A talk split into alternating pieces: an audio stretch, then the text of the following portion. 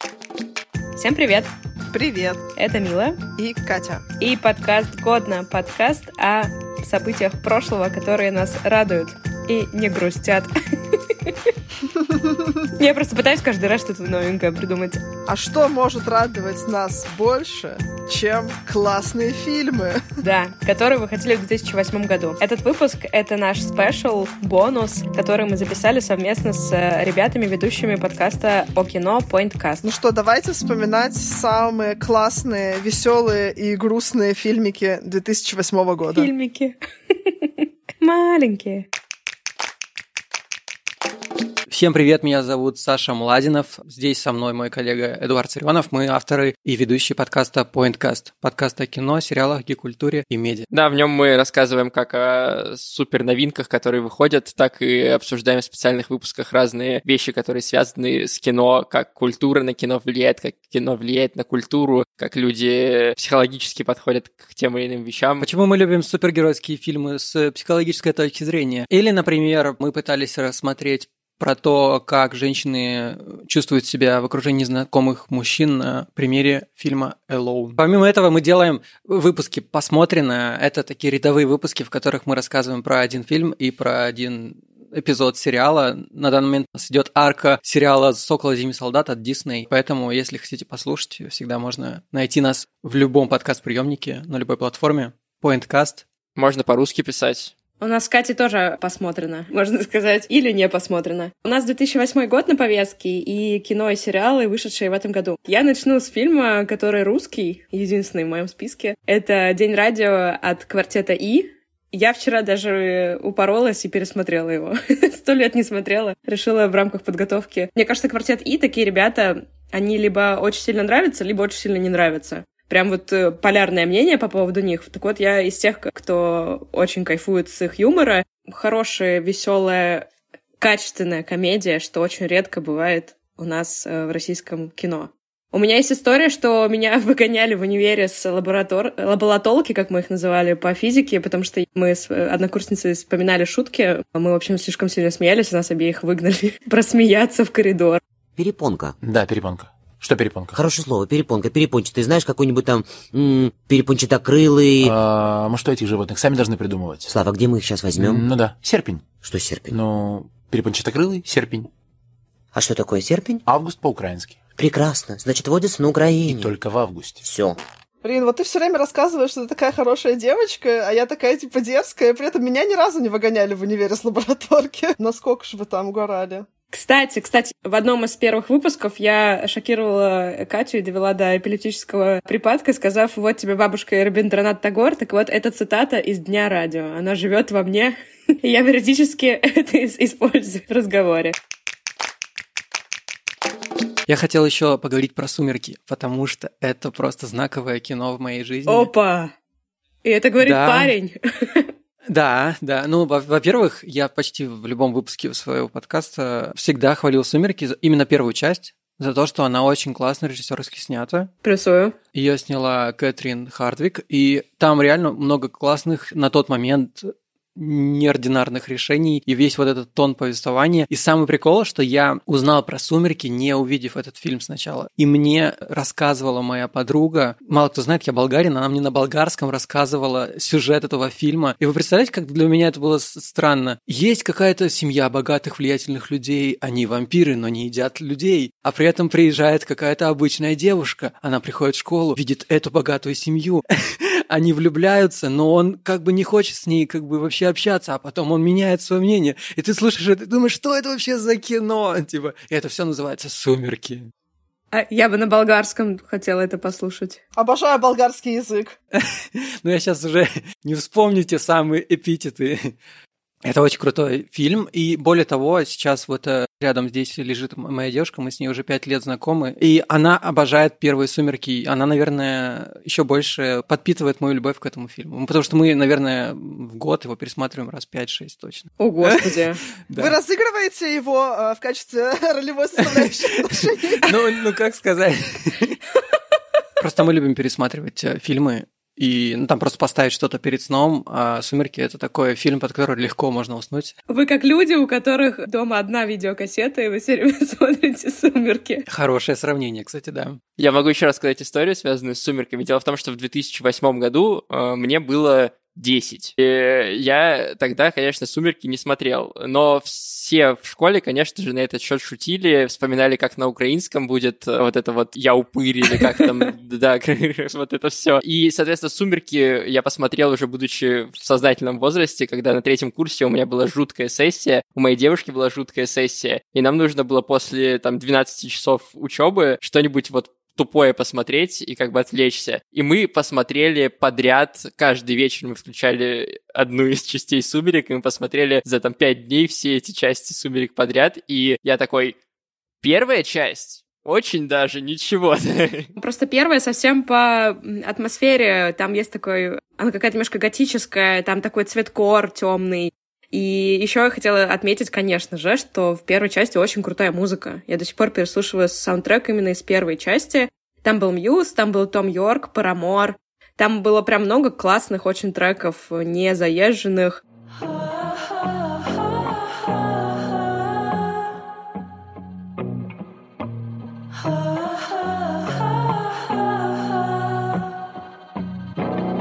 I seek you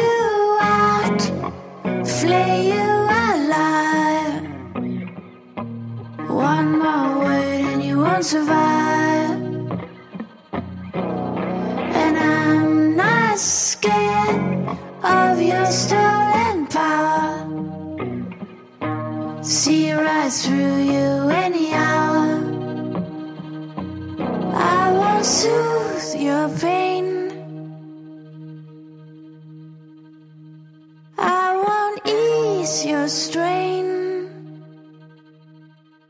Правда, я читала, потому что Мьюз сказали, что они душу дьяволу продали, но типа за что они отдали свою песню, чтобы запопулярниться, это наше любимое слово с Катей, в США, ну, потому что британская группа, что, в общем-то, они не супер в восторге от этого, но они действительно во многом стали популярны за счет того, что в США про них услышали в том числе благодаря этому фильму. А еще вот э, я человек, который обычно всегда хейтит все экранизации. Хотела сказать, что, видимо, эта экранизация — это лучшее, что могло вообще случиться с этой книгой. Потому что я книжку не читала, но я слышала отзывы людей, да, которые это делали, и они говорят, что читать ее это просто невыносимая боль. Она просто очень написана языком таким супер простым, как будто ты читаешь какое-то не очень умного школьника сочинение. И поэтому, видимо, все-таки тут тот случай, когда экранизация лучше.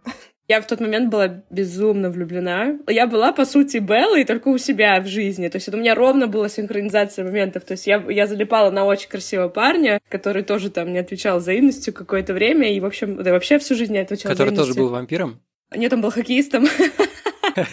Но по ощущениям был как вампир, поэтому я... Но крови он видел немало, да? Знаете, как Гарри Поттер для меня была синхронизация с моим взрослением, «Сумерки» у меня была синхронизация с моей первой любовью, очень сильным чувством. Поэтому именно к первому фильму у меня такие особые отношения. Ну все, поехали дальше. Слишком много внимания сумеркам. В 2008 году еще вышла одна из моих самых любимых комедий, наверное, которая вообще есть. Это «Всегда говори да» с Джимом Керри. И дело в том, что я ее смотрел в детстве, мне всегда нравилась, ну, потому что она смешная, там, комедия положений. Но при этом, когда я посмотрел ее в более взрослом возрасте, я заметил еще и довольно большую драму там самого вот этого персонажа Джима Керри. И более того, когда я в подростковом возрасте пересматривал этот фильм, он сложил этот фильм и еще один, который, как ни странно, сериал, который вышел в 2008 тоже поучаствовал в этом, сложил образ, типаж девушки, которая мне нравится. Сериал «Мерлин», потому что Я там есть... Мерлина. потому что там есть прекрасная Моргана, невероятно красивая женщина. А здесь в «Всегда говори да» Зои де Шанель просто потрясающая, и я потом все фильмы с ней пересмотрел по нескольку раз. И даже ужасный сериал «Новенькая», который выходил, где она играла главную роль, я тоже пересмотрел. А мне нравился новенькая. Почему ужасно это сразу? Ну, он очень такой тупой на самом деле. Да ладно, смешной. Между тупым и смешным очень тонкая грань. Хотел пошутить, простите. Да, это относится к нашему подкасту очень сильно. И потом еще довольно большое количество времени я потратил на то, чтобы пересмотреть все с Джимом Керри. Но лучше в итоге, чем «Маска» и «Всегда говори да», я ничего не нашел. Раз уж мы начали говорить о комедиях, о тонкой грани между тупым и смешным, я расскажу о фильме «Не шутите с Зоханом», который лично я очень люблю. Хотя юмор там вообще сомнительный. Но этот, этот фильм оказал большое влияние на мою жизнь, а именно на то, как я хожу стричься. Я когда выбираю парикмахера, я никогда не хожу к мужчинам. я просто не могу это выдержать. То есть, если кто не смотрел этот фильм, то герой Адама Сэндлера, он там парикмахер, и он очень специфически выполняет свои рабочие обязанности. У него клиентки в основном такие женщины в возрасте, которым, видимо, не хватает мужской ласки и любви. И он, когда начинает э, там мыть им голову и так далее, он устраивает и там такое мини-эротическое шоу. Страстно обмазывает их шампунем, поливает себя там водой. По-моему, он даже там с ними уединялся потом в какой-то подсобке устраивает какой-то там полный трэш. И реально я не могу, я когда сажусь к парню, парикмахеру, и он начинает мыть мне голову, я просто такая... Сразу начинаю представлять, что сейчас начнется вот это вот все. Но недавно не было свободных женщин, и пришлось мне сходить к парню. Я наконец-то поборола это. Ура, я сходила к парикмахеру, ни разу не угорев над этим. Мне очень нравится, у Афиши была статья про этот фильм, и они назвали это анекдотом, растянутым на полтора часа про пенис, хумус, хезбол и действия сексуального характера с пожилыми дамами. Ну да, примерно так и есть. Быстрое описание. Я смотрела точно этот фильм, и он у нас даже на мемчике был в компании разобран. И я до сих пор сладкие все газировки яркого цвета называю сладкий бабалех. И я сегодня прочитала, что на самом деле сладкий бабалех существует, но не, это, не этот бренд, который он пил, а, в принципе, напиток. И это что-то, что готовится из апельсинового сока, лимонного сока, сахара и пряностей, и газировки. Так что мы все можем с вами сладкий бабалех дома сделать себе. Идея для вечеринки следующей нашей. Да. А еще помните, там был Food Cat или Cat Food? Они кота набивали ногой. Да. Как сокс. Да-да-да. Зайчик, что с тобой? Ты сидел там больше часа. Что это за штука ядовитая? Я всего один глоток сделал и заблевал весь туалет. Это сладкий бубалех. Ты привыкнешь, расслабься. Я не хочу к нему привыкать. Машину и то вывернет. Ну все, хватит, я устал. Знаете, сразу про кота я сразу вспоминаю, была игра такая, э, же она называлась, господи? Где можно было, типа, кота нас- насадить на пулемет. А, где он глушителем Да. был? Да, да, да, да, да. Ну там типа кот-глушитель, то есть у тебя пушка, и на нее как бы надет кот на ствол, как Да. глушитель. Это так Да, и когда ты стреляешь. стреляешь, он делает... Да, да, да, да. Боже, это абсолютно неожиданный поворот в обсуждении Зохана. Потрясающий мир компьютерных игр, люблю его. Следующий фильм в Яндексе ищут люди вот так вот. Фильм, в котором собака очень преданно ждала хозяина, кличка на Х. А собаку звали Хачи. Ну, Хати. В английской версии она Хачи. А, в российском прокате, конечно, мы не прошло. Вы смотрели Хатика все? Да. Я вообще не понимаю, как этот фильм можно добровольно захотеть пересмотреть. Ни за что. Одного раза достаточно. Мне кажется, я в жизни так не рыдала ни над одним фильмом, как над Хатико. У меня была истерика. Титаник. Ты, что, как же Титаник? Титаник ты не весь плачешь, а Хатик это как бы пять минут фильма и все, и дальше ты два часа плачешь. Для меня хуже просмотра Хатика был только прослушивание аудиокниги «Белый бим, черное ухо». Это еще большее страдание. Я тут могу добавить историческую справочку, а то мы тут сейчас все рыдать Как начнем. это было, да? Как это было? В общем, собака очень грустила, а потом вы рыдали по этому поводу. Да нет, есть же памятник в Японии. Более того, Хатика сам присутствовал на открытии своего памятника, на минуточку. А во время Второй мировой войны он, к сожалению, был уничтожен. Не Хатика, а памятник. И металл пошел на военные нужды. Хатика убивал американцев. Его насадили как глушитель. Такой поворот. Господи, это самое циничное обсуждение Хатика в истории. Мои фирменные черные шутки, которые не войдут потом, конечно, в выпуск. Ну, я не знаю, может, и войдут. В августе 48 года памятник восстановили, и сегодня там э, встречаются влюбленные, потому что вот Хатика пример э, беззаветной любви и верности. Вот такие вот дела. Да, на, на этом моменте давайте перейдем к чему-то более позитивному. Я хотел включиться с обсуждением фильма «Железный человек». Е. Давай. Давай. Ну, во-первых, он более позитивный, потому что этот... Легко быть более позитивным, чем Хатика. Вообще не нужно стараться. Не-не-не. Этот фильм оказал очень сильно позитивное влияние на развитие кинокомиксов в мире. Это один из культовых фильмов, который вот даже в моем сердечке открыло что-то новое, неизведанное. Портал в комиксы. Портал в, да, в комиксы. И в тот момент, конечно, я не подозревал, что нас ждет огромный сериал из кинофильмов Марвел. Но тогда я даже первый фильм это смотрел и думал, ну даже тех, те фильмы Халк, которые были до этого, это все херня. Вот это фильм, так фильм. И я его стабильно пересматриваю ну, точно раз в год, потому что, опять же, это в списке тех фильмов, которые я пересматриваю. Это вторая кассета. Сразу после «Сумерек» запускаешь «Железного человека». Блин, ну насколько же в этом фильме все ну, совершенно другое. Если сейчас мы посмотрим все старые фильмы, ну, старые, это наоборот, все последние фильмы Марвел, то первый «Железный человек», он очень сильно отличался от всего. И там другой немножко Тони Старк, он еще такой ход, молодой, все такое. Я не помню, в первой части была уже Наташа Романов? По-моему, да. Да, была, была. Вот, она там тоже совершенно другая. Он ее еще в русском переводе, там была классная шутка, когда он ей сказал, ты не двойной агент, ты тройная дрянь. Можно я тут расскажу? Издательство Marvel, они были практически банкротами. Никто уже особо не читал комиксы. Роялти со всех фильмов Человека-паука, у них там из серии было 25 тысяч долларов. Все остальное Sony, да? Да, все остальное забирали Sony, там еще других героев тоже же у них купили, там Люди X до сих пор не у них. К ним пришел чел, забыла его имя, вчера читал, он забыл, не суть. Он сказал, ребят, делайте сами фильмы. И они собрали пачку героев, взяли банки 500 миллионов примерно долларов на экранизацию фильмов по этим героям, но в этом списке не было, кстати, Железного Человека. И стали думать, с кого начать, и был очень большой шанс, что вселенная могла начаться бы с Капитана Америки.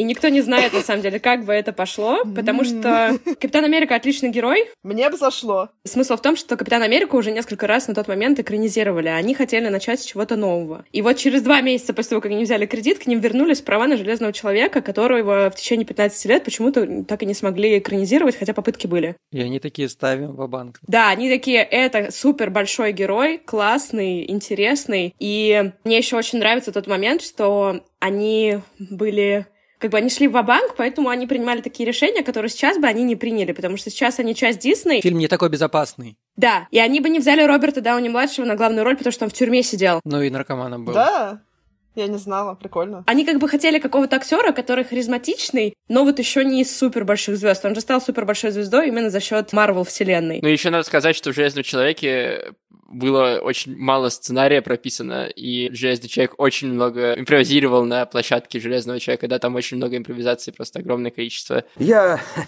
я просто не гожусь в герои, это ясно.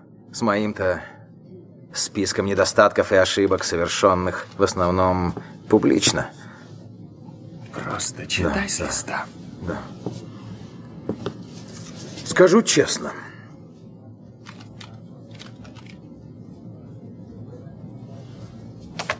Я железный человек.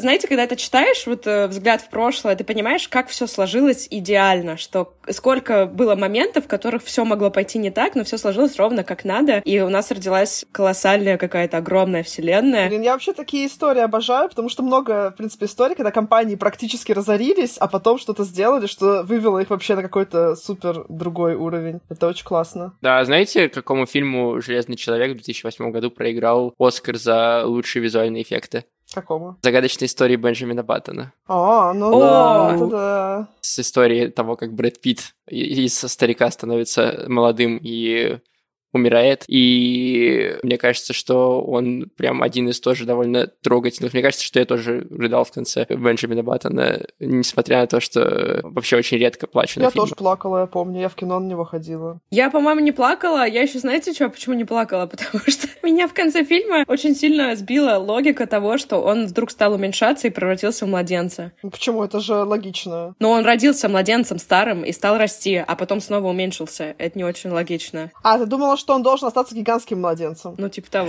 Ну, Это было бы мега кринж какой-то. Это уже какой-то японский кайдзю.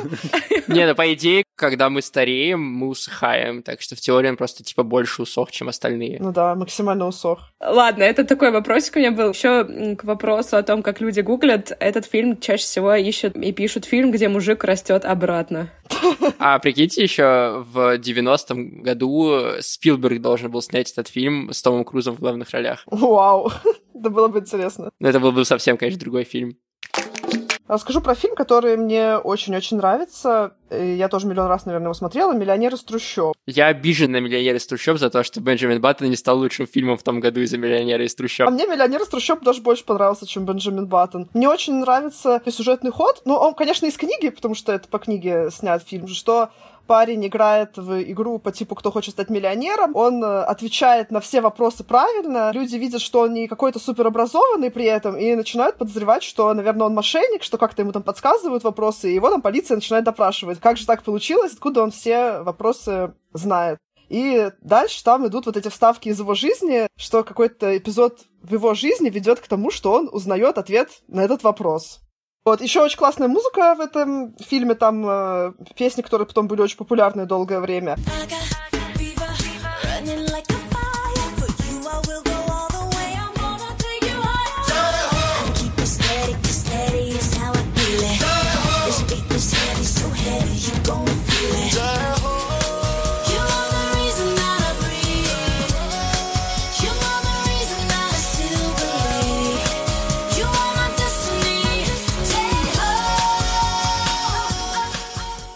Но я сейчас узнала грустные вещи о нем. Я просто решила почитать, а что стало с теми актерами, которые играли в этом фильме. И там вот с детьми не супер прикольная история. Там же есть дети, которые играли героя и его возлюбленную маленькими. И они на самом деле жили, как и герои фильма, в бедном квартале. И когда они возвращались в Индию, их там встречали как национальных героев, что вот они там прославили Индию, и казалось бы, что их жизнь должна была измениться после этого. Им правительство обещало, что дадут им квартиры в центре города, что они будут круто жить, но на самом деле им нифига не дали. А я прочитала на кинопоиске, что дали. Дали потом только мальчику, и эта квартира была типа площадью 18 метров квадратных. Не супер восхитительная жилплощадь. И там еще была история про то, что репортеры расследовали тему эксплуатации детей в Индии, и в рамках этого расследования они обратились к отцу вот этой девочки, которая там играла, и предложили ее продать восточному шейху за 200 тысяч фунтов стерлингов. И он согласился. Такая вот жизнь, э, к сожалению, этих актеров. Ну, в итоге, конечно, не продали, потому что это была все утка, но в целом так себе. Ладно, кстати, о, об арабских шейхах. Я хотела бы обсудить Валли. Самая неожиданная подводка. Вышел чудесный мультик Валли, который какой-то максимально несобытийный внутри мультика, но почему-то невероятно интересный. Потому что невозможно не любить персонажа вот с такими глазами большущими. Его голова состоит из глаз, по большому счету, который делает Валли! И ты такой, ну все, ну как бы, ну как, я, я, я сражен, я побежден, я готов купить игрушку. Я помню, что это был э, на тот момент прорывной мультфильм в плане анимации, опять же, и в плане того, что он был построен сценарно таким образом, что там почти весь мультик, нет диалогов никаких абсолютно. И это тогда поражало. Ты такой думаешь, ну как так? Ну как, ну что, они что, весь фильм, весь мультик молчат? Люди покинут свой земной дом, поручив уборку планеты одной удивительной машине.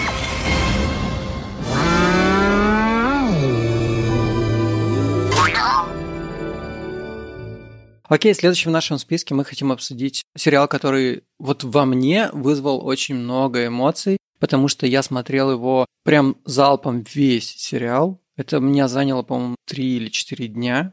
И представляете, ну, я сейчас говорю про сериал «Во все тяжкие».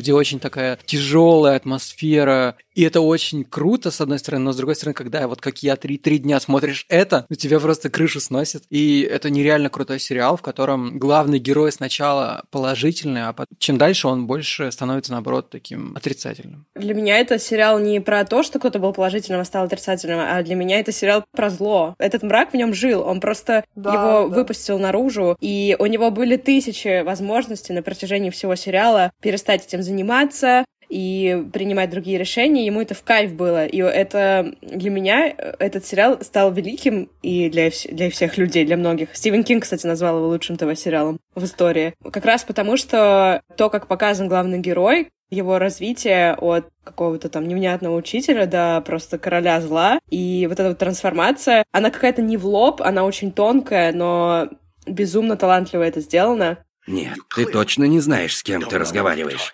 Так что я подскажу.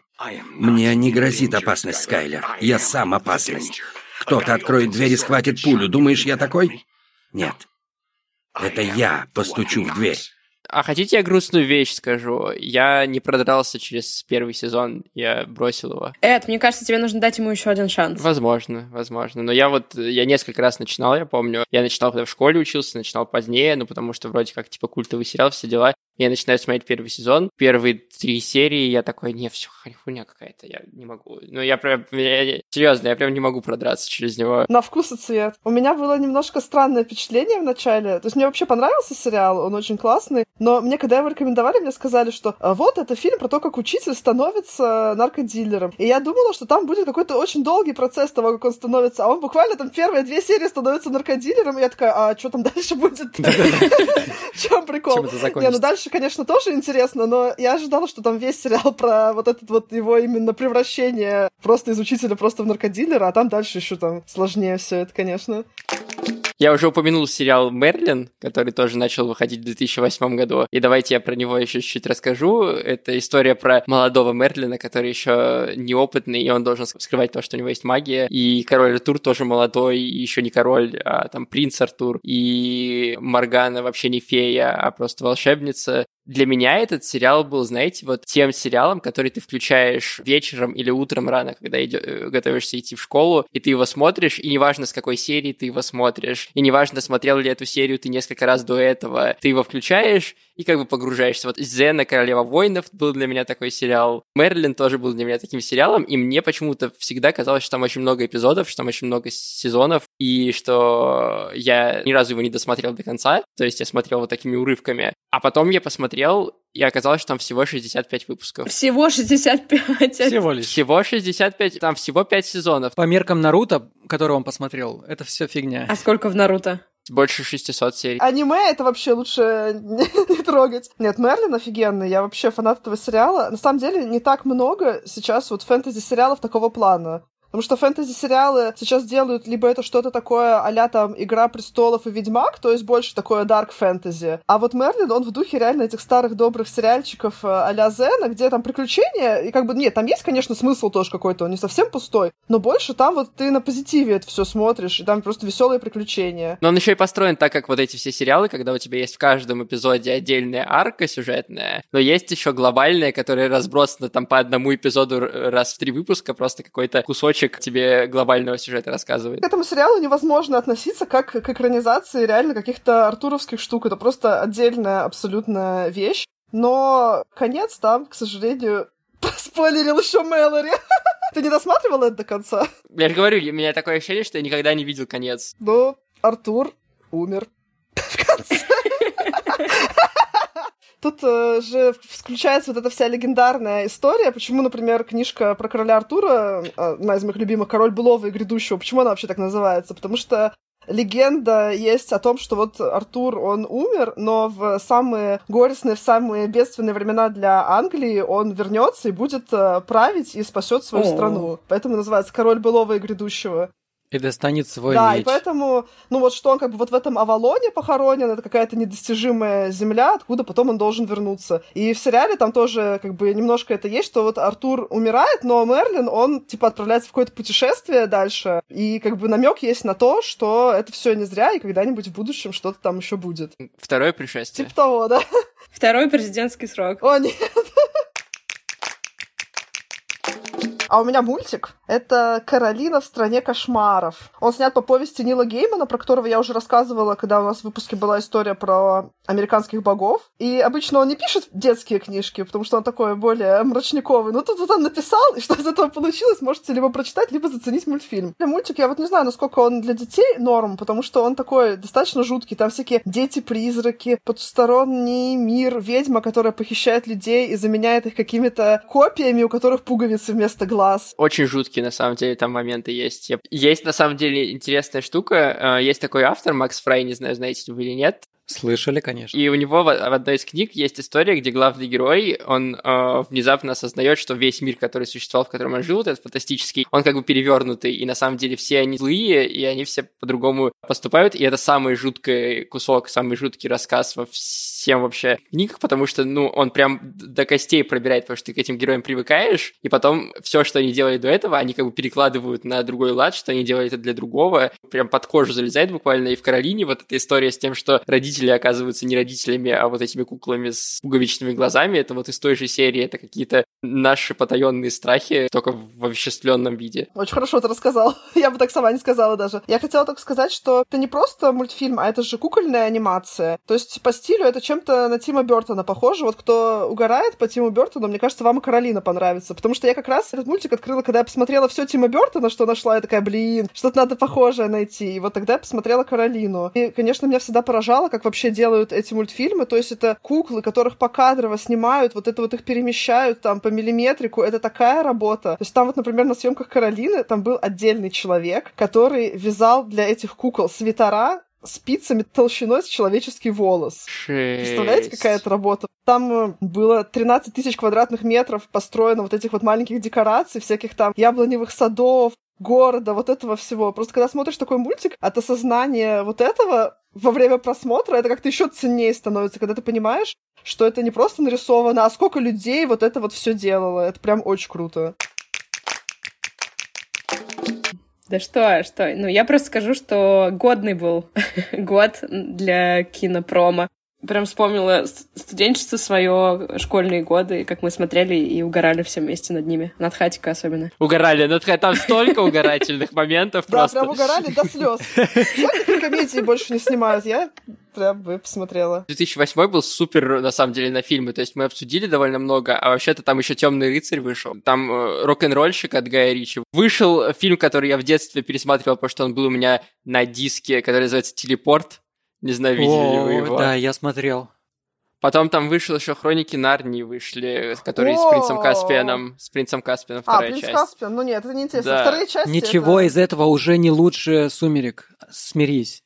Там вышел мультик Вольт про песика, который быстро бегает, и хомячка в шарике. Вы знаете, у меня в детстве был хомяк, и мы решили после этого фильма, что нужно хомяка тоже такой шар купить. Мы сажали его в шар, но единственное, что он делал, он там какал. Он не бегал, ему становилось страшно, и он начал какать в этот шар, и все, он не бегал в нем. Отлично. Концепцию не понял. Потом там вышел фильм после прочтения «Сжечь» Вики Кристина Барселона. Короче, у меня такое ощущение, что там каждую неделю какой-то, ну, если не шедевр, то около шедевра выходил. Пандемии не было, понимаешь, кинопром был на пике. Что я могу сказать? Остается ждать нашего следующего выпуска. Может быть, он когда-нибудь будет. Мы же не хозяин хатика. Мы придем. Какой ужас. Ой. Ребят, слушайте подкаст Point Cast. Ищите его на русском языке в поисковой строке. Это важный лайфхак, чтобы быстрее найти. Слушайте подкаст годно и смотрите кино. И пересматривайте старое кино, потому что оно очень тоже здоровское. Пока. Всем пока.